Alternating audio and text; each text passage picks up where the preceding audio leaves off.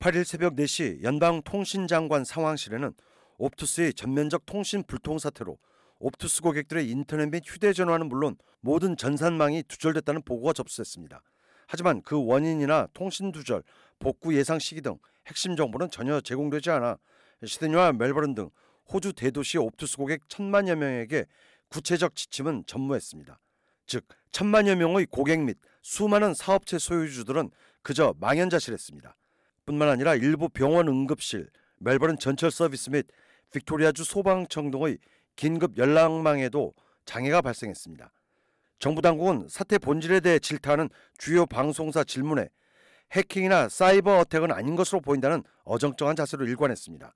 하지만 사이버 보안 전문가들은 이구동성으로 호주 통신망의 취약성이 적나라하게 드러난 신뢰라고 질타했습니다.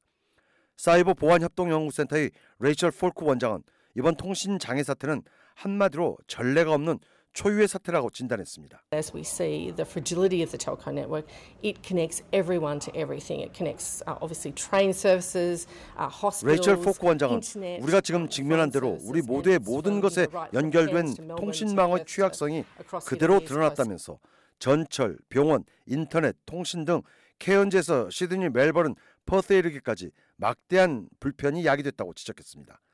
미셸 로울랜드 통신장관은 옵투스 측으로부터 이번 사태에 대한 신고를 접수받은 즉시 비상신고망 Triple Zero의 가동 실태를 점검했다고 언급했습니다.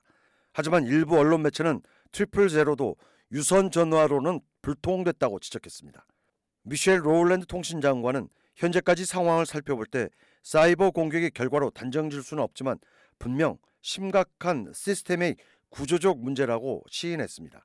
옵투스의 켈리 베이어 대표는 근본 원인을 밝혀내기 위해 최선의 노력을 기울이고 있으며 철저한 예방 대책을 마련할 것이라고 말했습니다.